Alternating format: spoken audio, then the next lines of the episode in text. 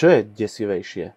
Nukleárny holokaust alebo keď vám zmysel života určuje niekto iný? Obe možnosti vedia vohnať do nás existencionálnu hrôzu.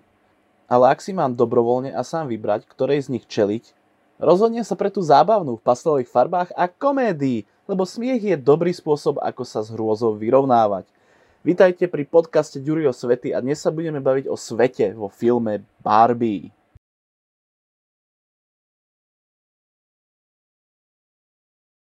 Ďuriho svety. Podcast fantastike a populárnej kultúre.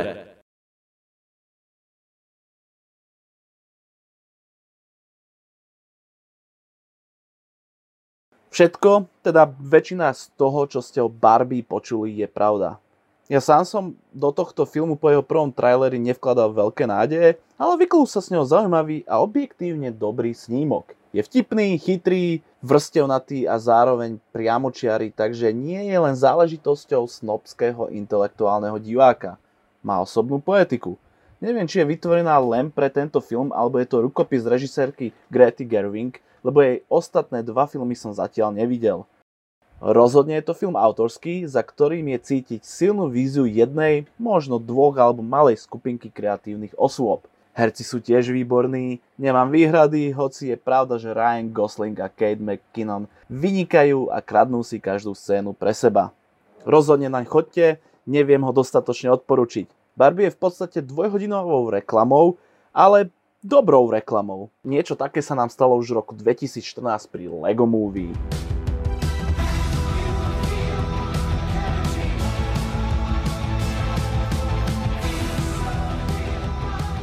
Avšak zdráham sa povedať, že film je vyslovene výborný.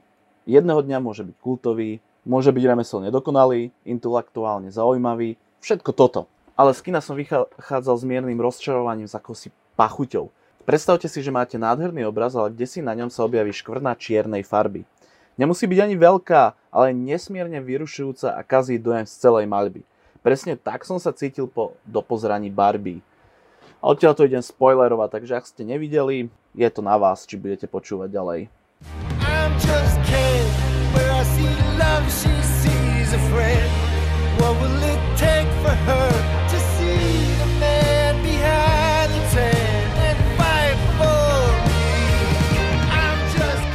Príbeh je následovný. Barbie, tá najstereotypickejšia bábika zo všetkých, žije vo svete, kde vládnu nádherné ženy a muži sú len do počtu. Jej život je party, krása, zábava, kamošky.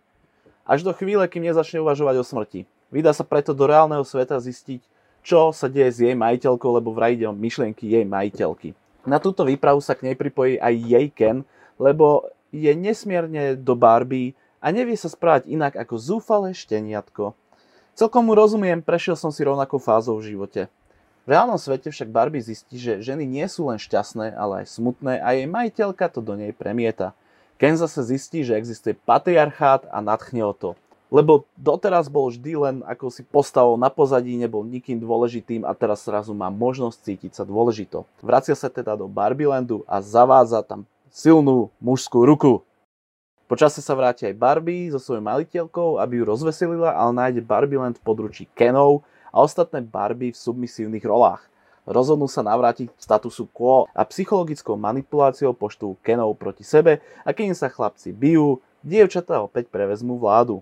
Popri tomto Barbie zistí, čo znamená byť skutočnou ženou a rozhodne sa ňou stať a Ken dospeje k názoru, že nepotrebuje Barbie, aby ho definovala a eventuálne, možno, nevieme, lebo to nie je na obraze, sa vydá na cestu seba poznania.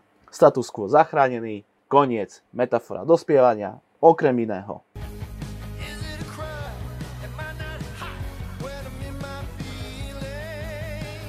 Bolo by veľmi jednoduché interpretovať Barbie ako príbeh muži versus ženy. Po väčšinu stopáži je Gerwing dostatočne inteligentná na to, aby naznačovala, že svet nie je čierno a veci nie sú tak jednoduché. Základná idea nie je ani v tom, že či je vláda mužov zlá, ale že ak jedno pohlavie vládne nad druhým, je to problém. Tak ako v reálnom svete, kde muži sú tí dominantní a ženy menej, tak v Barbielande, kde ženy sú tie dominantné a muži sú len ich prívesky. Práve preto ma štve záver celého filmu.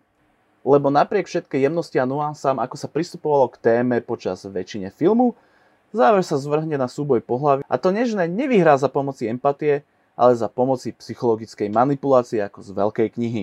Na konci filmu sa v zásade nič nezmení, len dve osoby dospejú k seba poznaniu. Systém, ktorý vytvoril prostredie pre konflikt, ostane nezmenený.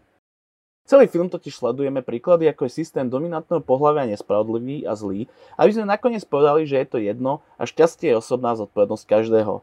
Nie, že by som nesúhlasil, ale sakra, nemohli hrdinovia aspoň v tejto fantázii niečo vo svojom svete vylepšiť. Ja viem, že v realite je to ťažké, ale toto je film, tu sa aspoň čo si mohlo zlepšiť.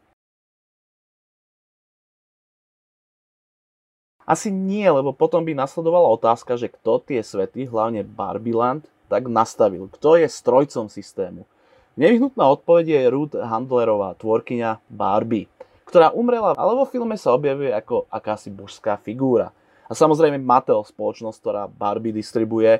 Ruth je vykreslená nevyhnutne ako dobrá postava a korporácia ako skupina mierne natvrdlých mužov, ktorí slúžia hlavne ako komické odľahčenie.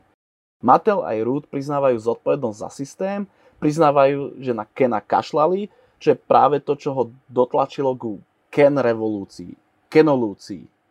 Kenocili, no to je jedno.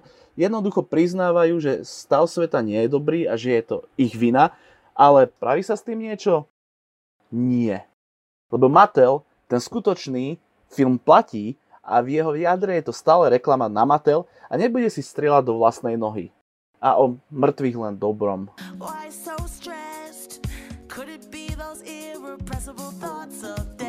Kenovi a ostatným Kenom bolo ublížené. Isté, potom následne robili v rámci možností hrozné veci, ale nikto nepovedal na záver prepáč. Nič sa nezmenilo a Kenovia budú naďalej v Barbylande občania druhej kategórie. A viem, že je to len inverzia nášho reálneho sveta. Kenom sa dejú tieto veci, aby mužskí diváci pochopili, ako sa ženy cítia v reáli ale ako si sa s týmto záverom neuspokojím.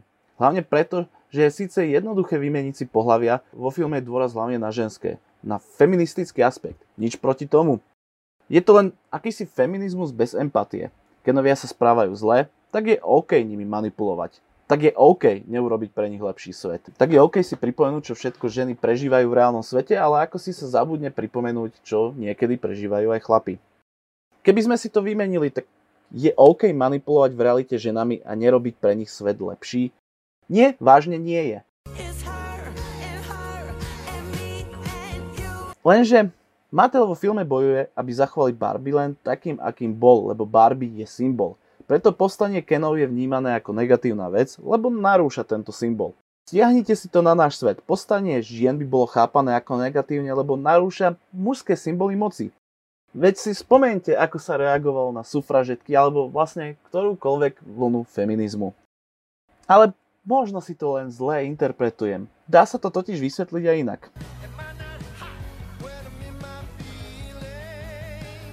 Barbie a Barbie len predstavujú dievčenskú fantáziu, utópiu, kam sa aspoň myšlienka ženy a dievčatá môžu ukryť pred krutou realitou sveta. Nemá byť ideálny pre všetkých, má byť ideálny pre ne má slúžiť aj ako negatívny obraz našej reality. A takto vytvára akúsi rovnováhu medzi dvoma realitami.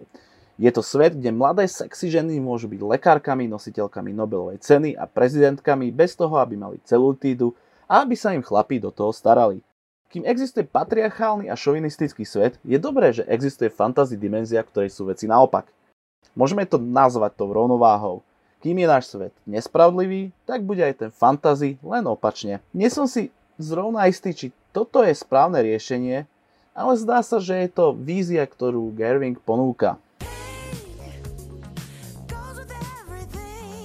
Uf, už je toho dosť, čo? A to som sa ani nedotkol toho, ako film pracuje s témou dospievania, vnútornej misogínie a odmietania ženských rolí, že postava céry je v filme nevyžitá, či ako tematizuje Barbie ako kultúrnu ikonu. Je to dobrý film, o ktorom sa dá premýšľať a rozprávať aj hodinu. Len v závere sa veci snaží zjednodušiť a vyznieva do prázdna, ako by sám nevedel alebo nechcel zobraziť aspoň vo filme ideálne riešenie súčasnej genderovej krízy a nechcel viniť systém za ňu. Hoci často je to práve chyba systému. Alebo len ja v tom hľadám niečo, čo v tom nie je. Čo si myslíte vy, milí poslucháči a kamaráti? Mal film prísť vlastným riešením? Alebo je to dobré, že zachoval status quo? Zobrazil feminizmus a genderové problémy a rozdiely dobre? Či je to len veľká bublina, ktorá o mesiac splasne? Napíšte mi do komentárov alebo do mailu podcastu. Anyway, ja som bol Dury a toto bol pohľad na svet filmu Barbie v Duryho svetoch. Do počutia na budúce. Ahojte!